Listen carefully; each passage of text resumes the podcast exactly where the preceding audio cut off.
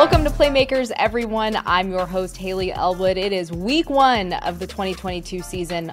Wild that it is here. The Los Angeles Chargers open the season at home against the Las Vegas Raiders. And who better to talk about this game and this one than friend of the show, Chargers radio sideline reporter, Shannon Farren. Shannon, thanks so much for coming on. You're the always the lovely week one guest, if you will. Uh, I love it. I think I wear the same shirt every year too. Thank you for having me. This is very exciting. Yeah, we are back at it. Football is here. And I think one of the craziest things is Raiders week is kicking off early this year. Literally, week one, as I said. So I'll pose this first question What kind of tone does it set knowing that you're opening against a divisional opponent?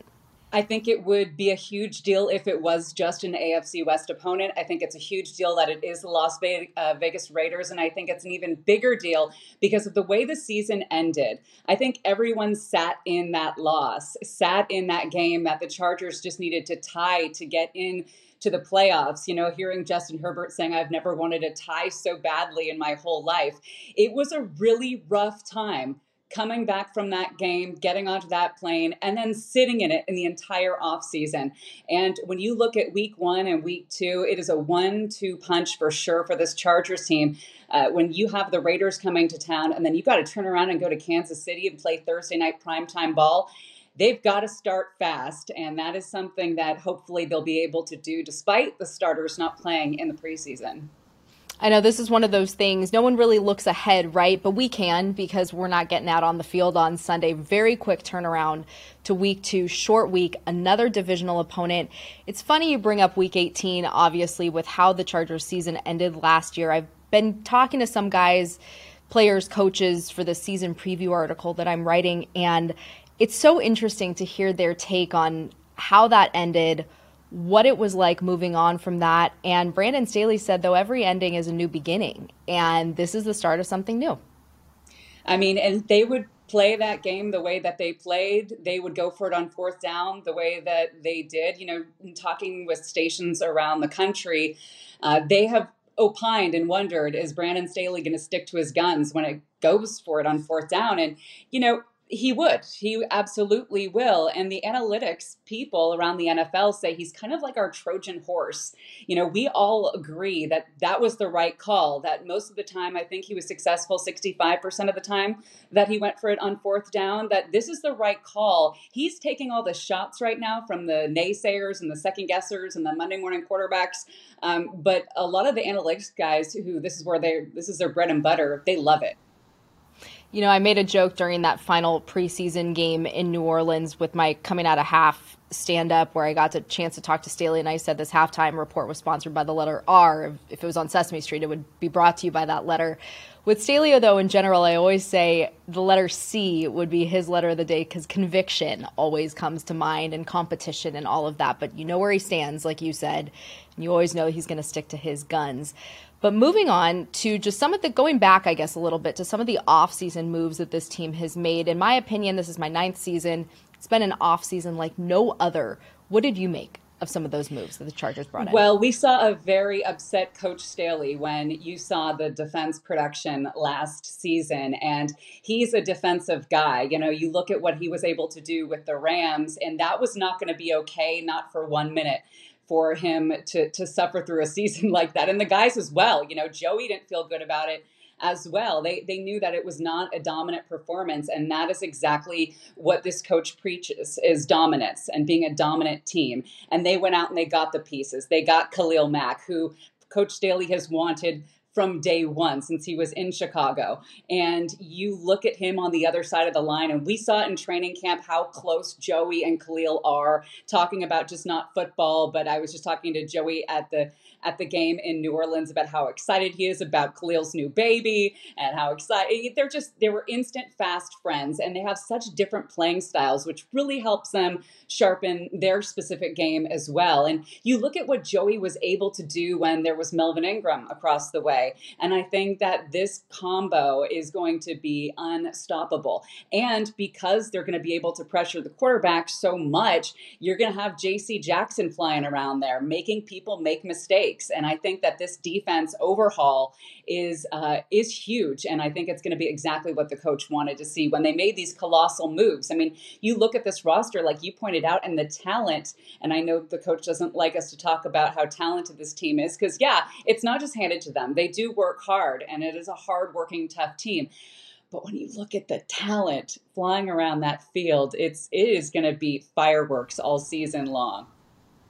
So I love that you bring up Joey and Khalil because to me, there's been so much talk about Mack coming in, obviously, but what it's done for Joey too. And I actually just had a discussion with him, kind of the same the same vibe that you did about Mack for him is a guy who who he said I can talk to about anything. I can talk to about football.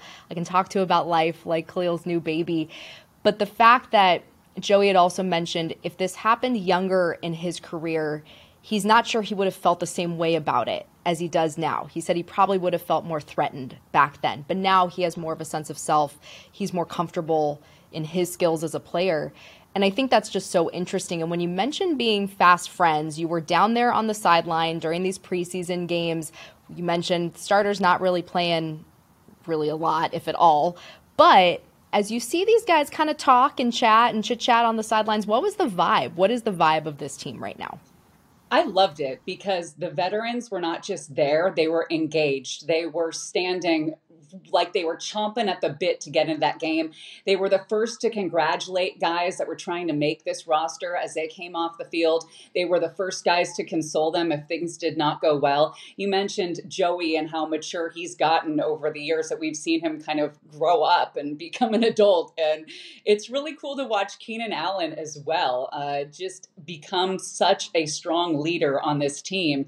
And, you know, going and spending time with Josh Palmer and, and going and, sitting down at that wide receiver bench. You see it with Justin Herbert sitting down with Shane Day and with Chase and with Easton going over all the plays. They were all very engaged. And like the coaches said this week, this is a team that really likes each other. These guys get along. And that is an X factor that's not really an X factor. You know what I mean? Like we all know that great teams, legendary teams, they have to have that chemistry. They have to have that brotherhood. And that's definitely something that exists with this Chargers team. Yeah, I was speaking with Staley yesterday and I asked him, what do you want this team to be known as? This 2022 team, and he said a, t- a tight team, a together team. And Joey had mentioned it feels like some of these guys, you know, we mentioned Mack obviously, but Sebastian Joseph Day, Troy Reeder, Morgan Fox, some of these guys, Kyle Van Noy, Austin Johnson, he said they feel like they've been here forever. It's just so funny how quickly it doesn't feel like this is the first year that they've been here. And I think that's a great sign, especially if you haven't even freaking played a game yet. You've just been practicing together. That's such an excellent point because I've seen guys be brought in who don't immediately take like a fish to water when it comes to forming those bonds right away. And you look at the personalities, though, of the guys that they brought in, right? Like Bash. I mean, how is he not going to make friends in that room right away? You look at Khalil and how wonderful of a person he is. And it's just, it, it makes sense that they were very careful about who they brought in and these leaders who who've been there before. And even, you know, rookie Isaiah Spiller, he doesn't seem like a rookie. Like he's got this confidence like he's been here before. And you you get that from from side to side down there that that is just exactly who this team is and, and they're here for each other. So flipping to offense really quick before we go. Last year we're sitting here, we're having this conversation in week 1 about Justin Herbert and what he did and what he was going to do in year 2 and simple enough great things. But now, as he gets into year three, but the comfortability of him being in the second season in this offense, what do you expect out of him this year? They say the greats do uh, that in year three for a quarterback, things slow down. That's bad news for the division of death. Okay. Justin Herbert, this thing slowed down for him. He starts having a good time. That's the last Justin Herbert you want to see is a guy having a good time. Because that is when he is just unstoppable.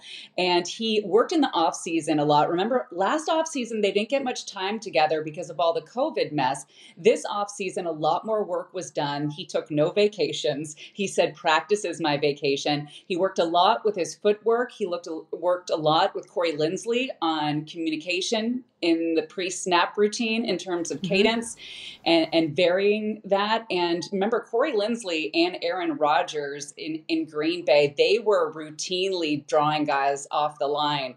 Um, with their routine. So these are all good things as a Charger fan to hear uh, when it comes to Justin Herbert. And he he just I love that the Bills are getting all of the hype. Like, I love that none of the national shows are talking about Justin Herbert because he doesn't want to be on the radar. He wants to be under the radar. And I think that he's had a great preseason in that regard where the hype has been all about Josh Allen. It's been about the other quarterbacks, and he's just been quietly going about his business of getting ready to ruin everybody.